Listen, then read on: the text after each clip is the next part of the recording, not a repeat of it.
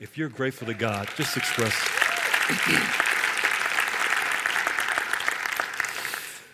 the thing you learn about walking with family is there's always something new with God that He's bringing us into. And in this year, 2017, I am convicted to express faith far more than I have in the past. And so this morning, I want to speak a little bit about faith's edge. And I'm going to read from Luke uh, chapter 7, verses 1 through 10. You can follow along. But my prayer is that God would help us to be people who, um, who are living on the edge of faith, living on the edge of our faith, as opposed to our faith being on the edge. So in Luke chapter 7, verses 1 through 10. When Jesus had finished saying all this to the people who were listening, he entered Capernaum. There, a centurion servant, whom his master valued highly, was sick and about to die. The centurion heard of Jesus and sent some elders of the Jews to him, asking him to come and heal his servant. When they came to Jesus, they pleaded earnestly with him This man deserves to have you do this because he loves our nation and has built our synagogue. So Jesus went with him. He was not far from the house when the centurion sent friends to say to him, Lord, don't trouble yourself, for I do not deserve to have you come under my roof. That is why I did not even consider myself worthy to come to you. But say the word, and my servant will be healed. But say the word. Just say the word, and my servant will be healed. For I myself am a man under authority, with soldiers under me. I tell this one, go, and he goes, and that one, come, and he comes. I say to my servant, do this, and he does it. When Jesus heard this, he was amazed at him. And turning to the crowd following him, he said, I tell you, I have not found such great faith even in Israel. Then the men who had been sent returned to the house and found the servant well. Holy Spirit, I thank you this morning. Lord, thank you that you are the one who says, Come to me, and I will come to you. And when we come to you, you wash us, you cleanse us, we receive mercy, and we find grace to help in time of need. I thank you for this moment. Amen. When I was here last time, I talked about the invitation that has been given to all of us to regularly come to the throne room. And in Hebrews 4, it speaks about coming to the throne room to receive, not achieve which is very important. It's significant that we understand because we are people who live in achieve mode. But coming to God is not about achieving, it's about receiving. Receiving mercy. How many of you know we need mercy? And how many are glad that that mercy is eternal, meaning the quality of it never diminishes it, and it's new every day? And not only do we receive mercy and receive forgiveness and receive power and receive authority, receive kindness. We just receive from God. But we also find grace to help in time of need. I've been challenged with, with respect to grace because I've always understood grace, not always, but at the point that I began to understand grace, I thought primarily as grace as that which has brought salvation, and it does. But grace also is that which teaches us to say no to sin and to live godly, upright lives. But grace goes beyond that. Grace also makes us fit or suitable for service. Isn't that good? Grace actually suits you to serve God. Apart from grace, we wouldn't be suitable to serve Him. And, and I love that about grace, but grace goes beyond that. And here's where I'm challenged, and perhaps you are too. Grace is sufficient. Wow. Grace is sufficient. Now, this is where I'm learning to live.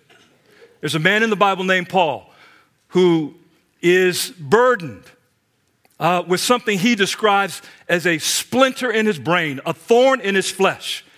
And he had relationship with God, very close to God. He asked God, Would you take this from me? Asked three times. And God responds not with answering the requests made, but responding with this truth My grace, my unmerited favor is sufficient for you because in your moment of weakness, my power is made perfect. And I begin to understand somewhat that there are things in my life for which I make requests. Take this from me. Remove this weakness. Remove this impediment. If you remove this, it'll be all good. And his response is, I got something better. What? What could be better? Instead of taking something, I'm going to give you something. My grace is sufficient for you because in your moment of weakness, my power comes and fills up the difference between your weakness and my perfection. So, we need to learn to be well content because when we're weak, we really are strong. But here's how it works. In the moment of weakness, when we go to God, we find grace, and grace is made perfect. Power is made perfect in our weakness. Not only that, strength is made perfect in our weariness.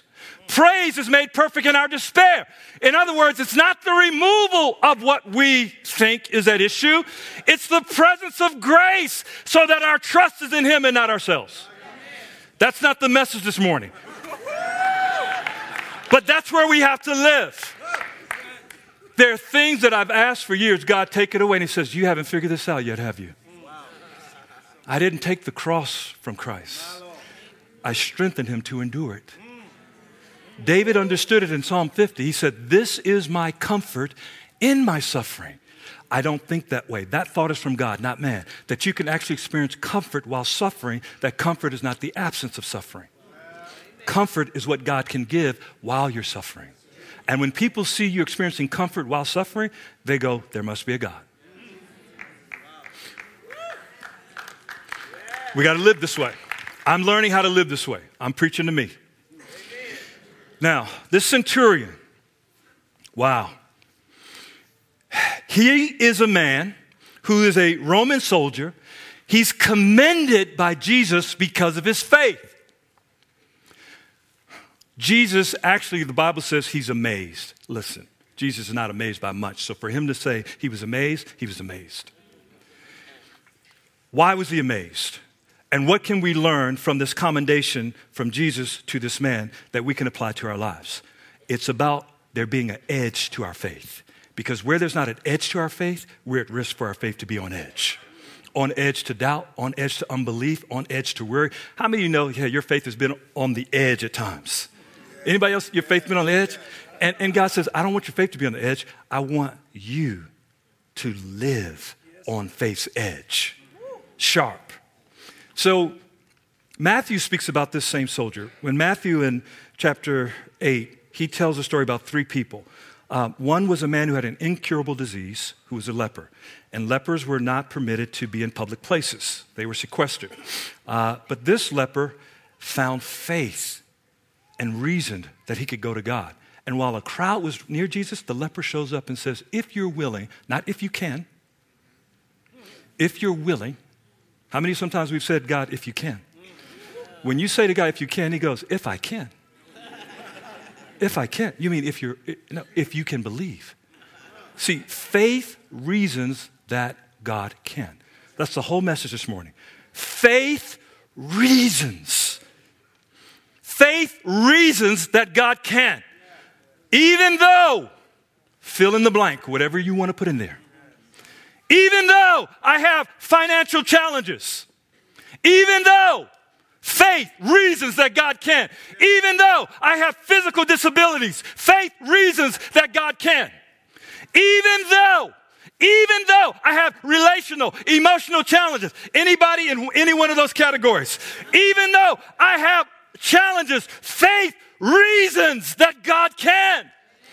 Faith doesn't stop at the challenge, it reasons beyond the challenge. It faces the facts without weakening. Oftentimes, our faith will face the facts and will weaken in our faith rather than grow strong in our faith. And the facts are an opportunity for your faith to be bolstered. That's right. So, when he's talking in Matthew, speaking about this man with an incurable disease, God looks at him, this man who is untouchable, and God touches the untouchable. Aren't you glad that God saw you and even though you were untouchable, He touched you just the same?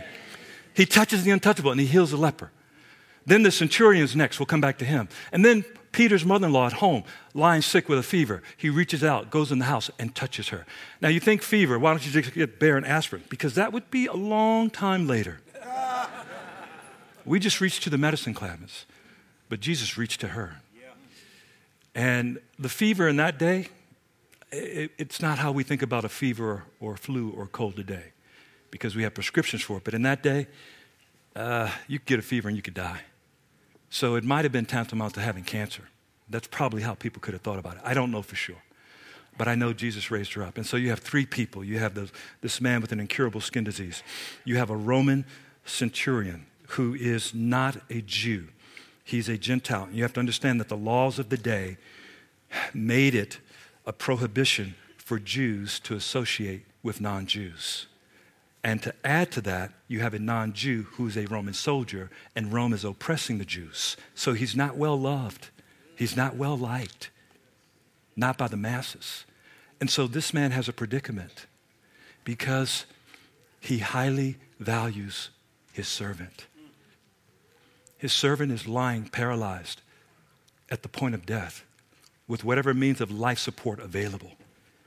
And this Roman soldier, it says, heard about Jesus. I don't know what he heard about Jesus. I do know that in Luke chapter 4, verse 36, a few verses before, it says of Jesus, all the people were amazed at his teaching because he taught as one with authority. It says that with authority and power, he ordered impure spirits to leave people. So understand that the word spread throughout that region. The surrounding area had the privilege of hearing about Jesus, and the centurion had not been in his presence to hear it himself, but he'd heard what others heard. And the centurion heard that when he spoke, he spoke with authority. He spoke with power. And when he said words, people's lives were changed for all eternity. So this centurion who realizes I'm not worthy to have Jesus come into my house because I'm one who upholds the law. So how can I then break the law and have a Jew, more than that, a priest, a rabbi, if you will, come into my house and be defiled? So I can't get him to me, and I'm unworthy to go to him. And this is where we have our even though moments. I've had countless even though moments where there was a moment to step out beyond the fact, beyond the challenge. But my even though I got caught up, I'm, I'm this or I'm that or I'm this or that. And I go, well, there's just no hope. But here's what he says the people come to Jesus that he sends, and it says, Jesus, uh, the Roman centurion, this commander of a hundred men, he says he's not even worthy for you to come under his roof. But here's what he told us to tell you. Wouldn't you want to see this? I'm hoping in heaven like they can play it all back. I, I want to see all the scenes that I've had to use my imagination for. I want to see the people walking up to Jesus and pleading with them, Jesus, Jesus, we know. One moment. There's a Roman centurion. Uh, we realize he's, he's Roman, but you need to understand, he, he loves our nation. He, he was one of the major contributors to our building program. Come on, somebody the place where we show up and worship, even though he's not a Jew, he loved us so much that he was one of the biggest givers in the campaign. In fact, he gave three into three campaigns to make that building go up. Speaking to somebody in here today. And Jesus was going to go with them. Listen, Jesus wasn't concerned about being defiled. You can't defile him. He would have gone to the man's house. But Jesus, he said this. He said, just say the word and his servant will be healed. Did he? He said this. He said, How did he say it? He said, Yeah. He said, He also is a man under authority with men under his authority. He says to this one, go, and he goes. He says to this one, come, and he comes. He says to a servant, do this, and he does it. And what he was trying to say is, given that he's a man under governmental authority, the authority of Rome, and he says when he says words, he doesn't have to see it. He doesn't have to be there. He knows that they obey his command. So he's saying, just say the word. Just give the order. Just give the command, and my servant will be well. Jesus went like this, hold up. Hold up. Hold up. What did he say? He said he understands himself being a man under authority, that when he commands a soldier and turns his back, he knows it will be executed. And he's heard that you speak with authority, and he doesn't need to see you. He just knows if you say the word. He was crying. He said, just, just tell him to say the word. Just tell him to give the command. Just tell him to give the order. Just tell him to give the charge. Just tell him to say it. If he says it, I don't have to leave his side. I don't have to leave his bedside. You're going to be okay. Jerome, whatever your name is coming, you, he's going to be all right. And Jesus said, pay attention. In the whole house of Israel, I found faith, but none like this. I've not found such great faith. He reasoned that God was able. He reasoned that God could. He looked within himself and he thought about his experience with God, though limited. It was enough. Church, I want you to know that the, the parameters or the boundaries of your faith are ready to be enlarged if you go, even though I have financial challenges, even though I have disabilities, even though God is able. Yeah. Oh, God. In Matthew, he begins to express, Jesus says, I tell you the truth, there are going to be people who come from the east and the west, non Jews, who are going to sit at the table with Abraham, Isaac, and Jacob because of their faith. The faith of Abraham, who reasoned that God could raise Isaac from the dead. Do y'all remember that passage when Abraham is walking with his son Isaac, and only Abraham knows that Isaac is the offering? Because Isaac says, Daddy, we got the fire, we got the wood. Um, where's the offering? Yeah. The Lord will provide for himself. But then he says to his servants, Abraham says, Wait right here. Watch this. The boy and I are going to offer, and we will be back. He wasn't saying that in hope. Hebrews 11, he had reasoned faith reasoned that God was able to raise him from the dead. Abraham had thoughts about his experiences with God, married over 25 years, but at least 25 years from the start of the promise that through your womb, through you, I will, your wife Sarah, and through you, you will have children. Isaac will be born. And so he realized wait a minute, wait a minute, wait a minute. I got history with God. My wife had been barren for more than 25 years. 25 years just is from the promise, but they were married before that. So for 50, who knows how long they've been married? He said, the deadness of her womb was the first place that he brought Isaac so he can bring him from the dead again. He can bring him from the dead again. He brought him from the deadness of the womb so he can bring him from the deadness. That's our God. So, what I want you to do, we're going to pray.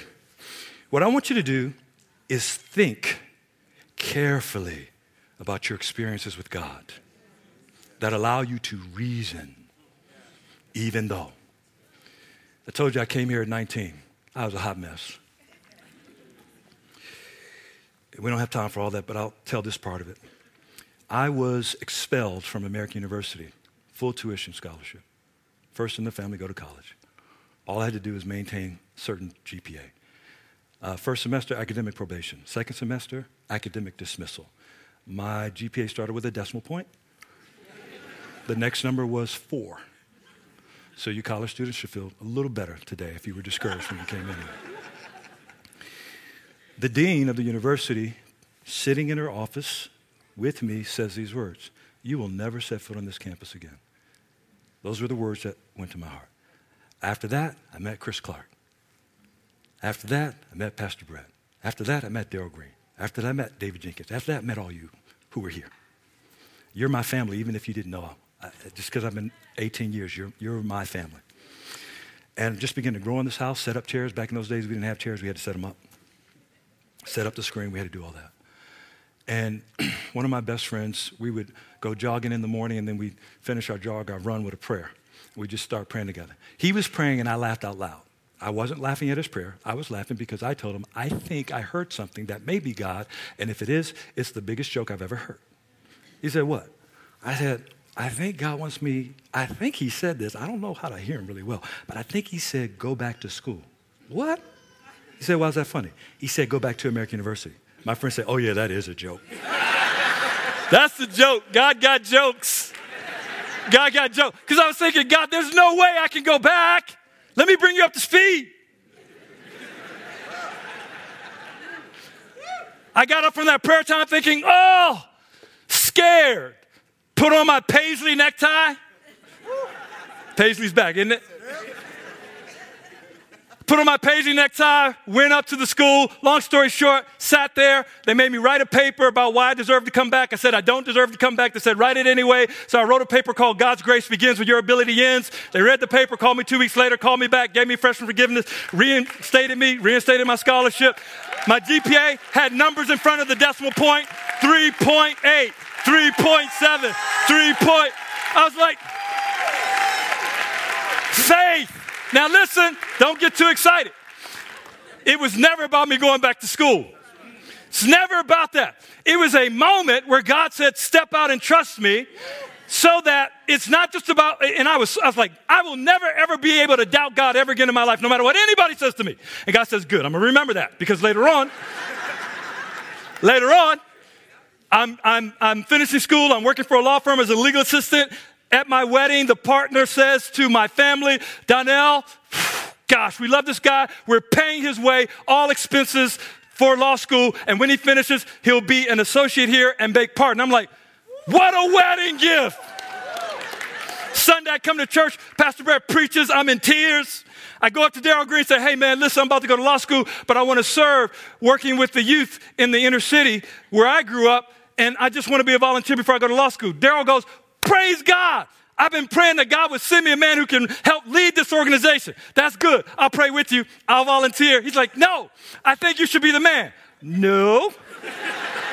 no. No, I'll volunteer. I'm going to the law school. He said, Pray about it. I said, No, pray about it. No, pray about it. All right, I'll pray about it. But you know, when you say pray about it and you're just ending a conversation, you're not really. I've been around a minute. Hey, I'll pray about that. We're going to pray right now. Grab my hand. Well, I need to fast and pray. We won't go to lunch. We'll just pray right now. Fast, lunch, and pray. I went home. My wife was riding with me. I told her what Daryl said. I said, you know, Daryl's not, you know, he's not, you know.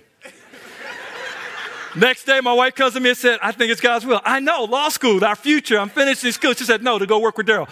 No! No! My life is not my own. No!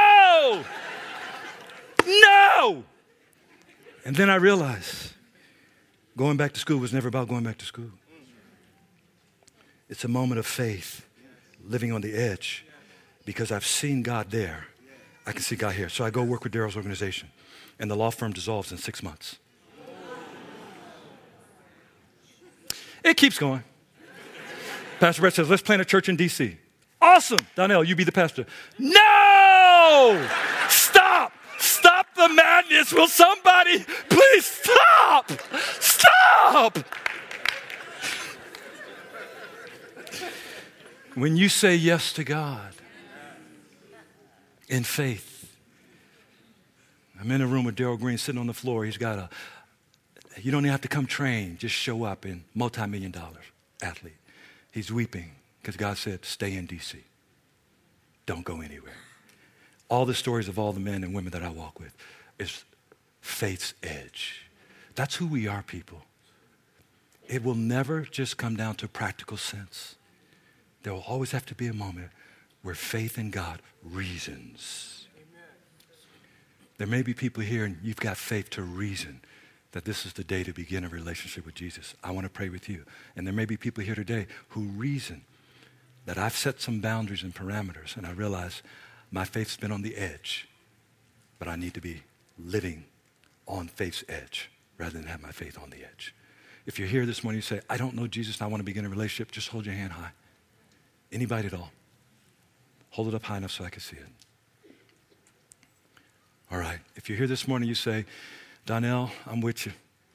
I'm receiving the same challenge to live on the edge of faith and to let faith reason that God is able. If you're sensing that at all, just stand on your feet where you are. I want to pray. Yes.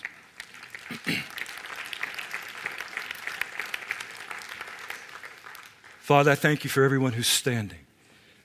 I want to ask one other group to stand too. If you're here and you're believing for physical healing, emotional healing, you stand on your feet with these.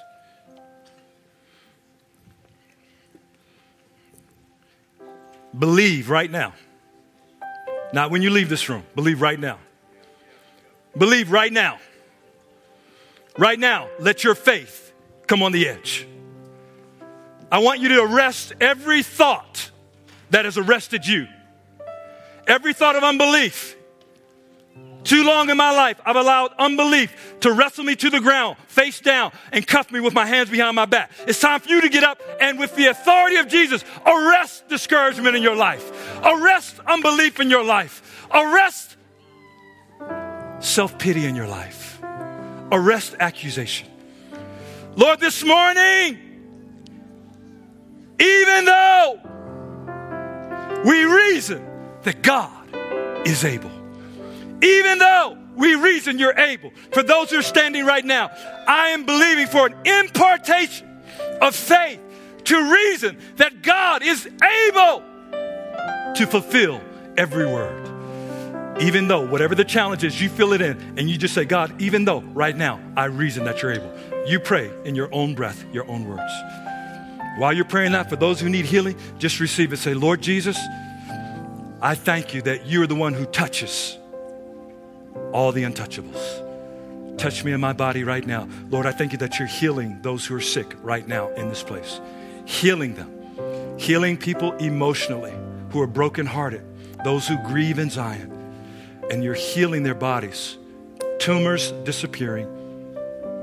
Migraine headaches gone blurriness of vision made clear and corrected, pain in the jaw gone, back pain, scoliosis healed, cancer healed.